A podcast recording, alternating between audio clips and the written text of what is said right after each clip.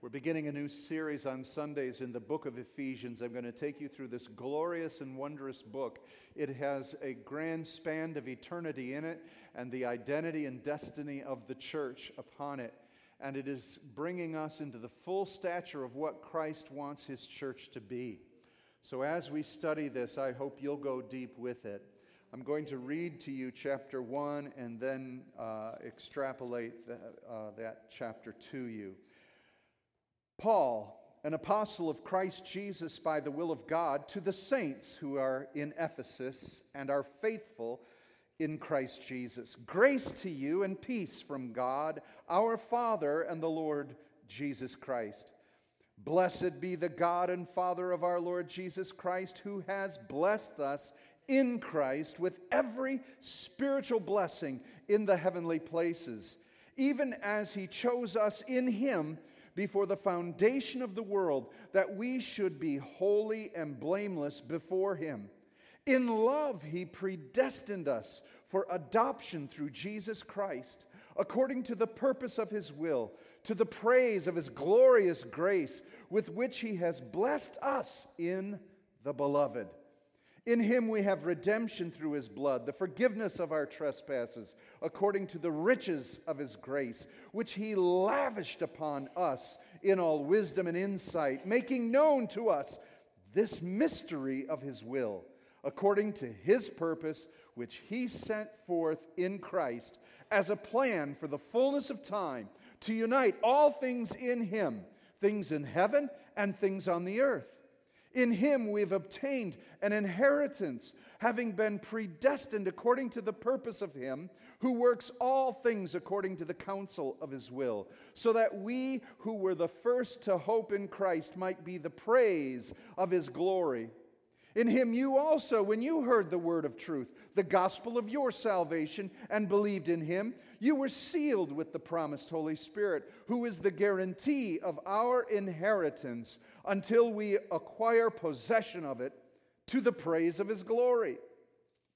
For this reason, because I've heard of your faith in the Lord Jesus and your love toward all the saints, I do not cease to give thanks for you, remembering you in my prayers, that the God of our Lord Jesus Christ, the Father of glory, may give you a spirit of wisdom and of revelation in the knowledge of him, having the eyes of your hearts enlightened, that you may know what is the hope to which he's called you what are the riches of his glorious inheritance in the saints?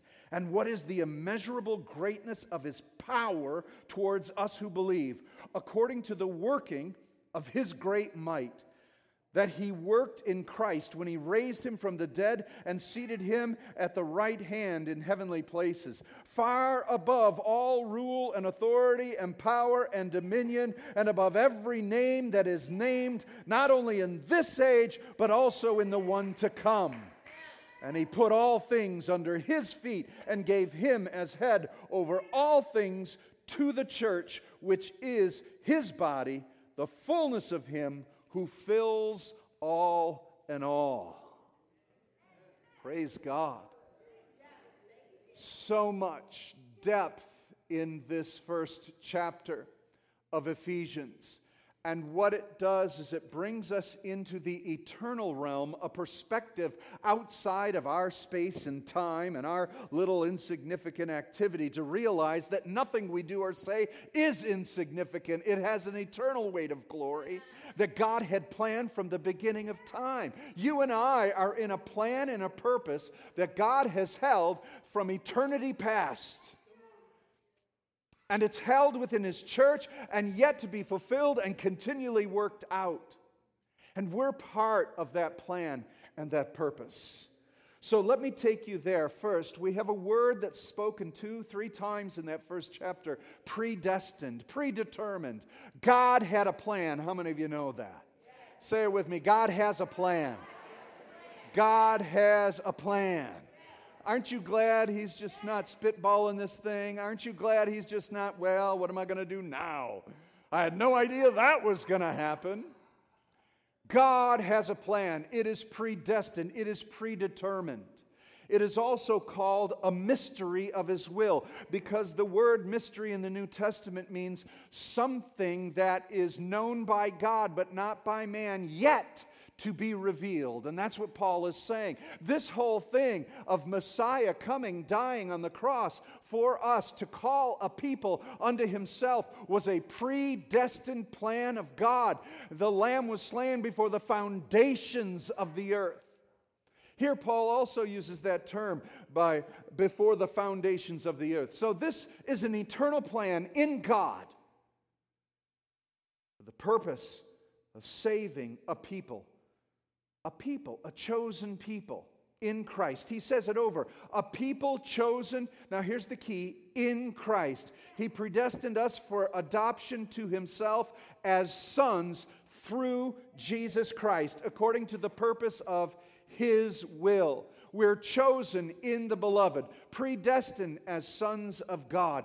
God's plan was to call a people unto Himself through Messiah.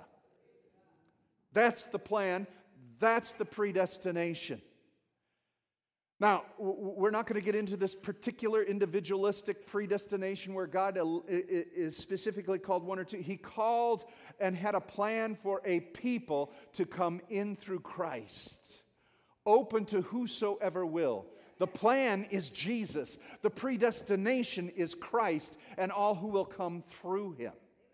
That's the plan, the mystery. Verse 11 says, predestined according to the purpose of him who works all things according to the counsel of his will. He's got counsel. He's got wisdom in this thing. He's got it purposed. He's got it planned. Nothing took God by surprise. The fall didn't take God by surprise. God knew the fall was coming. God gave free will to man. God understood the power of sin to destroy what he had planned, but God had a predestined plan, a determined time, a determined people and a time when Messiah would come through those people and draw all who would come unto him to bring a fullness of the perfection of this plan into completion. And we're at the end stages of that plan. Come on. What is this plan that he speaks of? What is the purpose of his will? What is this predetermined plan?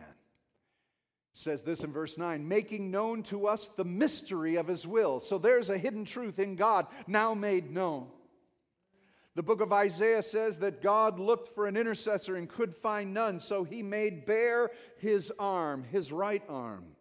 He exposed the plan, he revealed the plan, and made bare his saving arm, which is Christ himself. Here's the hidden mystery. As Paul says, the apostles were stewards of the mysteries of God, the things hidden in God, but yet now revealed to us.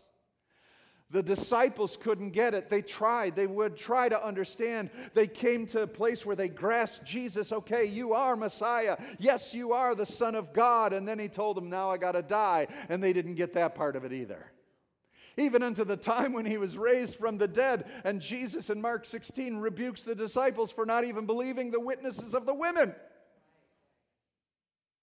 But then they finally got the mystery revealed. But you know, they still didn't have the mystery complete. Even on the day of Pentecost, the Spirit fills them and they're praising God for His glorious works through Messiah and they're preaching and reaching. But they still didn't get it that it was to all nations, all ethnos, all people group wasn't until Peter ran into an Italian band of uh, soldiers and he preached and they got saved. And Paul went to the Gentiles and they got saved. And the Samaritans got saved. And we got to rethink this thing. See, the plan's unfolding, the purpose of his will. And do you know that that same purpose and that same plan is unfolding in this generation at this time, in this age of the earth. It's still unfolding, and you are key and you are essential to the unfolding of this plan. There are people, according to this plan, yet to be saved, and you're rubbing elbows with them every day. You don't realize that you're walking by the people that are part of this plan that God wants you to witness to and call out to. God's got a purpose and a plan for Roseville. God's got a purpose and a plan for Detroit. God's got a purpose and a plan. He's not giving up on the United States yet. There's a plan, there's a purpose.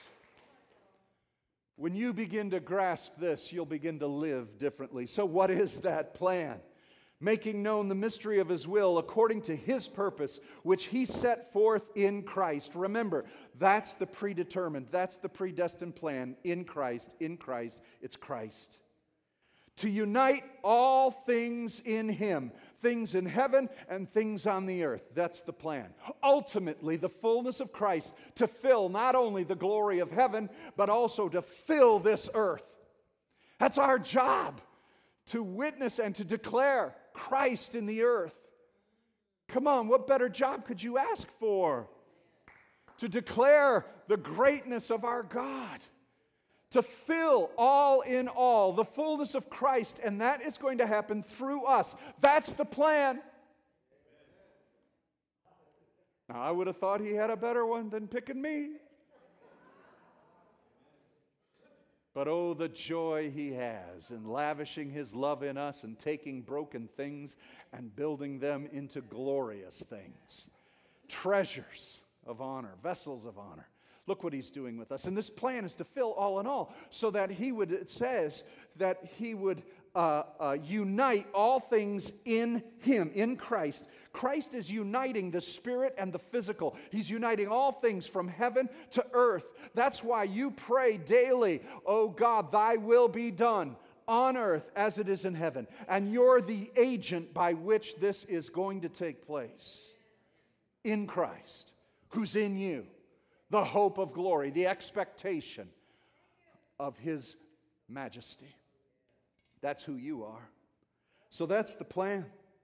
That's the plan. How is that going to happen? It's a plan for the fullness of time to unite all things in Him, things in heaven and things on earth. Through Jesus. That's the plan. Through Jesus. That was the key. That was what was predestined. The seed of the woman shall crush the head of the serpent. The scarlet cord that hung in the window of Rahab, that, that remedy that is the lamb slain in the book of Leviticus. Continually throughout the Old Testament, the plan was revealed, the plan was exposed, the plan was uh, beginning to emerge till Messiah came.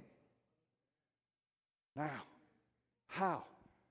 How is this happening? Number four, because it says in verse four, we were cho- he chose us in him.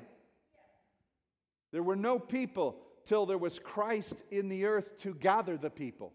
We were chosen in him. Verse 5 for the adoption to himself as sons through Jesus Christ.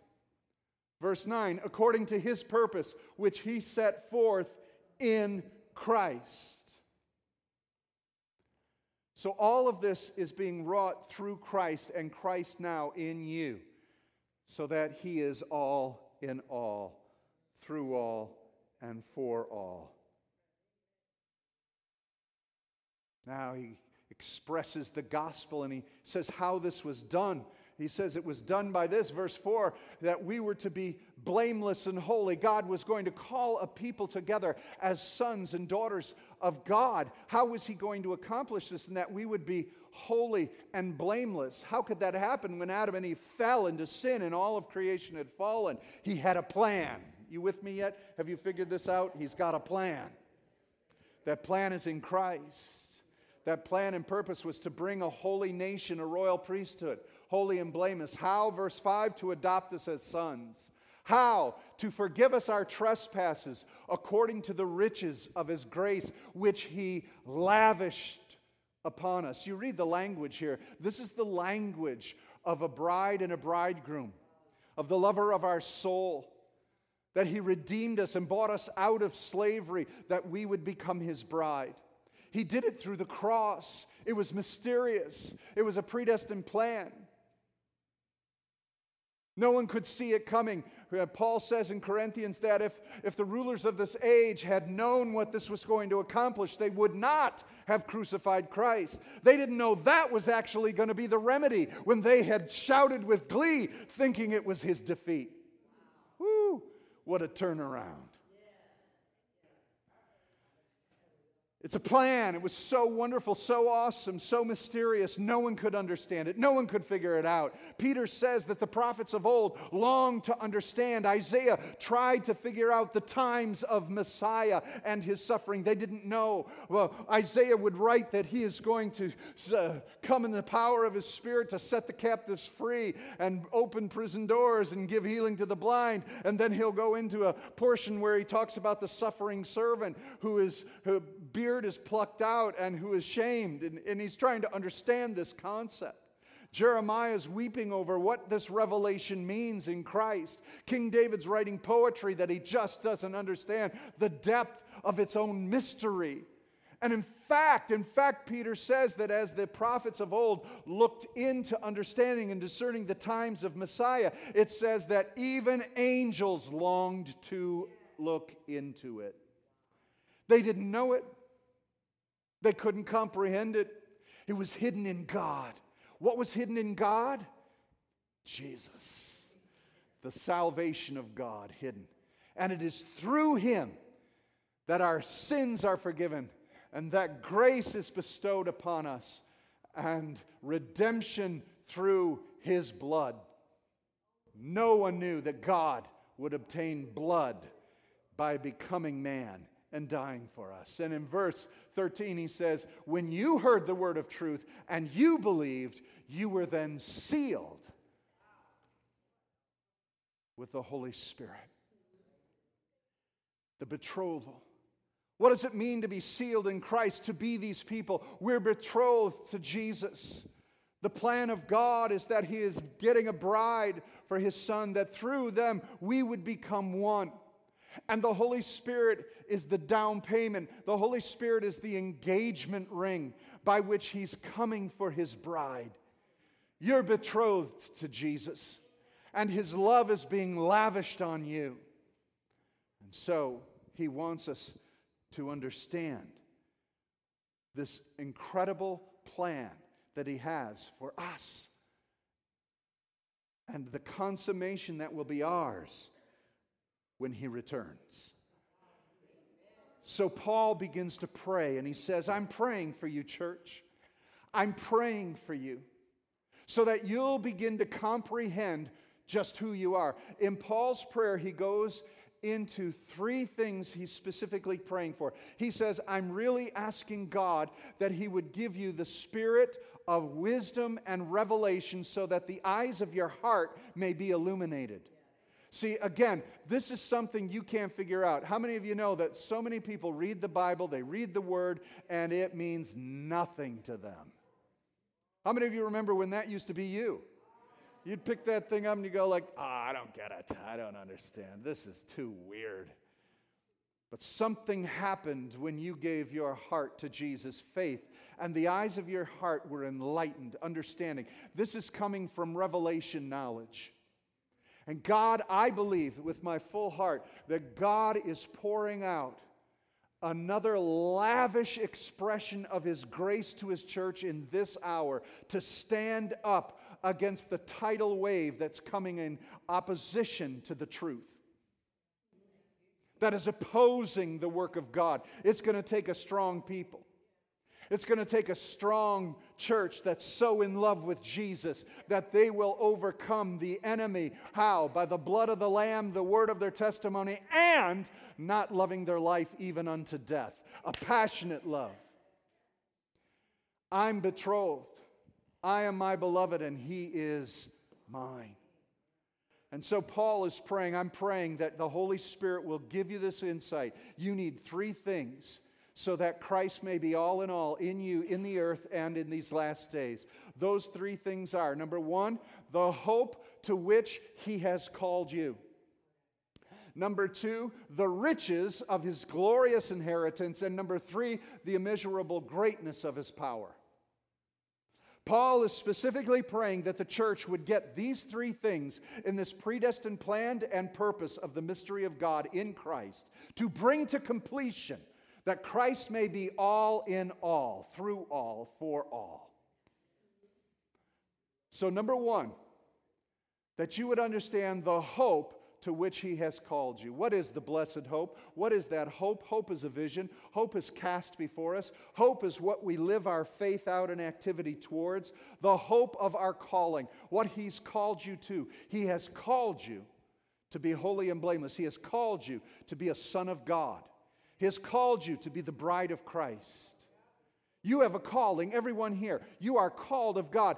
Each person here, this wasn't a collective bargaining thing, this is an individual birthing. Everyone here has the title of Son of God because you were uniquely birthed by the Spirit of God. Taken out of Adam, put in Christ.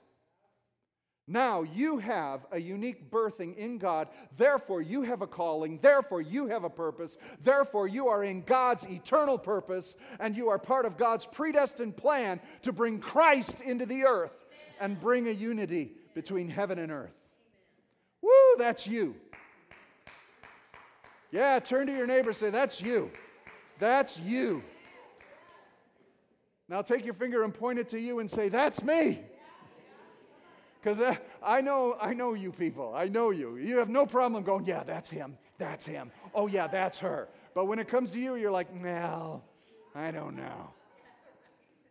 There is no getting in by the skin of your teeth. There is none of that. There is no skin of your teeth to get into heaven, to be a son of God. There is no, it's all by the blood of Jesus. We're all in for one reason Jesus Christ, the complete, perfect sacrifice.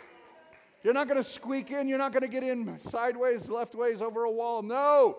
There's only one way, and when you're in, you're called, you're chosen, you're brought in. You have a calling. And you might think it's so small. You might think, what am I supposed to do? A housewife, I've raised two kids. You have no, um, uh, no understanding of that calling and that purpose and the cog and the uh, reasoning of all that is the predestined plan of God. The neighbor you talked to 10 years ago was an essential part of a plan for another part of someone else's life. Come on, this thing is so glorious and so myster- mysterious and wonderful.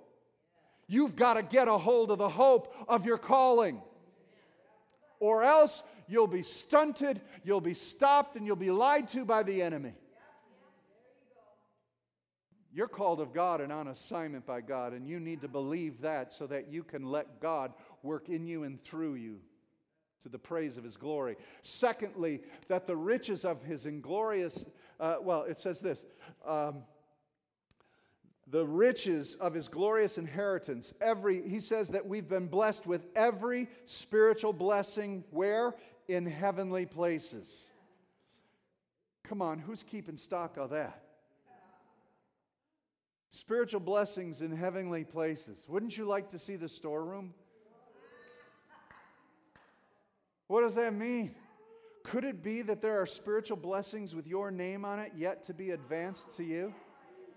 But they're getting dusty. They're just waiting up there because you're not calling on those blessings. You're not calling on those answers. You're not speaking forth the will of God. You're letting them go in, in, in some storage unit in heaven. Could it be? Or is it just some flowery language, all the spiritual blessings of heaven? No, come on, think about it. What are all the spiritual blessings of heaven? Everything that Christ wrought in, in, in, this, in the crucifixion and in the resurrection. Everything that you need for life and godliness, Peter says. Everything you need for life and godliness. Not just your spiritual walk, but for life too. Amen? all those blessings in life. They're our inheritance. The riches of His grace, which He lavished upon us in all wisdom and insight. What that means is He lavished grace on you because of His wisdom, not yours. We're not that smart. Remember, we're the base things of the earth, chosen to confound the wise. It's in His wisdom that He has lavished His grace on you because He knows that if He puts His grace in you, it is going to have a profound effect in the earth to the people you know and the people that are around you. Can I get an amen on that? You've got an inheritance. Come on. You've got an inheritance. Could you imagine getting a letter in the mail? Mr. Tyler, your great Aunt Ruby passed away, and there's an inheritance there for you, and it is rich in blessings. Eh, whatever. set it down, discover it three years later. Ah, I wonder what I'll do with that. Come on. Is that how you would? Not me. I'd be on that phone. Where's the number? Where's the? I'll drive there tonight. How hungry are you for your inheritance? Do you know who the executor of the will is? Do you know the executor of the will is the Holy Spirit? that through Christ's death, the entire covenant of God is now manifest and available, and the executor of the will is the Holy Spirit that lives within you, that is constantly calling out your inheritance. Call for this in prayer, claim this in prayer, so that Christ may be glorified. You wonder, oh, is it God's will? Is it not His will? Should I? Shouldn't I? Do it so that Christ can be magnified. Last of all, he says this, and the immeasurable greatness. Now, do you understand what immeasurable means? Yeah, the immeasurable greatness of his power toward us who believe. This atomic weapon, no, you see, atomic's too small. This nuclear, no, it's too small. Those are things of the physical realm. This is the power of God. You understand this? This is the thing by which one word He created all heaven and earth. More powerful than any neutron, atomic, nuclear, anything. It's that power, He says. I'm praying you get this. He says it's that power, immeasurable greatness of power, that is yours to those who believe. In other words, I'm backing you. You have a calling. You've been chosen by me. I called you in Christ for the purpose of Christ so that you would receive the inheritance through my wisdom that I've lavished on you. And I'm backing you with all the authority and power that I have. Woo! Then why are we so weak and miserable as a church? Something's amiss. The church in the United States is failing miserably to declare the majesty of Christ. We're afraid that we'll offend people. We're afraid that the truth is not politically correct. Ooh, something's wrong. When I've got that kind of power behind me, why am I such a chicken? Amen? Now, let's talk about the power. He says it is the same power that what? Raised Christ from the dead. This morning I was sitting in the, in the prayer room and it hit me like a ton of bricks. The resurrection changed everything. The resurrection changed everything. It literally changed the, the physical universe. He broke the power of death. The cosmos has been changed. Everything is changed because Christ, the mystery of God, the planned purpose of God, has broken the power of sin and death, broken the devil. Everything's changed. Now we're called to bring into the fulfillment this plan and understanding our calling in it and his inheritance to us in it and the power behind it. Now everything's different. When I lay hands on the sick, things change. When I call out the will of God, things change. Because that same power that raised Christ from the dead changed everything. And in conclusion, he says this in the first chapter, and he said, that to the glory of his grace, to the praise of his glory, it's all about his glory. He put all things under Jesus' feet and gave him as head over all things to the church, which is the body, the fullness of him who fills all in all. Oh, I could go another hour on that. Do you understand that Christ is the one who created all things? That all things exist because he spoke them. There's nothing that exists that does exist except through Christ. All things, he's in all things, through all things, for all things. They were all made for him. And it says here that he put all things under Christ's feet and gave him to be head over all things to the church the church. What is man that thou art mindful, that you have given me authority? His church is going to rule and reign. We're seated in heavenly places in authority with him.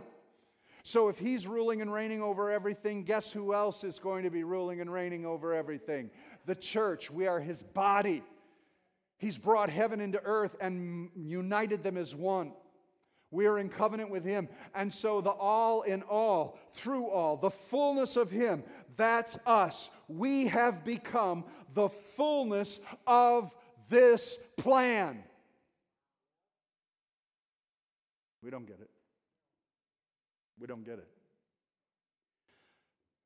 We have become the fullness of his predestined, mysterious, purposed plan of his will to bring the glory of God into the physical universe, spiritual universe, so that he is all in all. And the way he's going to do it is through his body, which is his church, and we are in him. He is in us, so that he will fill all in all. Praise God. Bow your head this morning as I pray for you.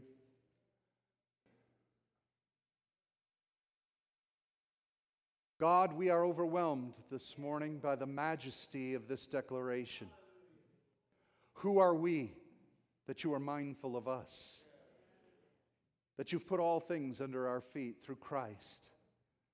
Lord, we feel so weak and feeble, but yet through your wisdom, you lavished this grace. Through your wisdom and purpose, you called each one in this house. Through your plan, you want us to bring Christ to this world. If we would but understand and the eyes of our heart open up, oh God, to our calling, to our inheritance, and to the power that is here. God, would you pour that out on this congregation? Would you pour it out on Christ Community Church?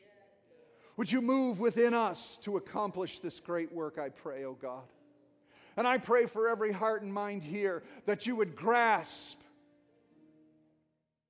that power unto him who's able to do exceeding abundantly above all that you ask or imagine, according to the power that's at work in us that you would begin to realize who you are. Young people, that you would begin to realize you have a destiny, you have a purpose. You're not to wander into this world and get trapped, you're to walk in the power of Christ. And those of you that have surrendered to this world, you'd be captured again by the calling on your life. We are the people of God. We are His church. We're the called out ones. Now may the will of God be done in the earth as it is in heaven through this company of believers and these people. If you will receive that, say amen this morning. Say amen. Stand with me this morning and praise Him. Praise Him. Give me a chorus, whatever it is.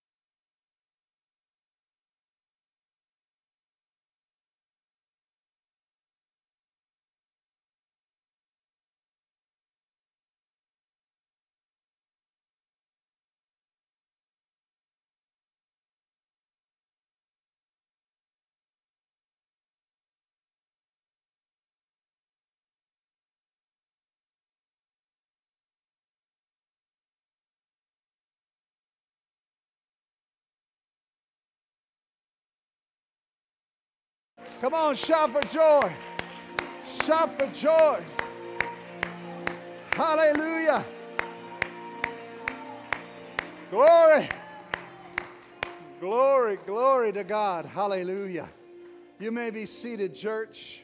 How glorious you are. Today is a day in which we can demonstrate the majesty of Christ out on the streets.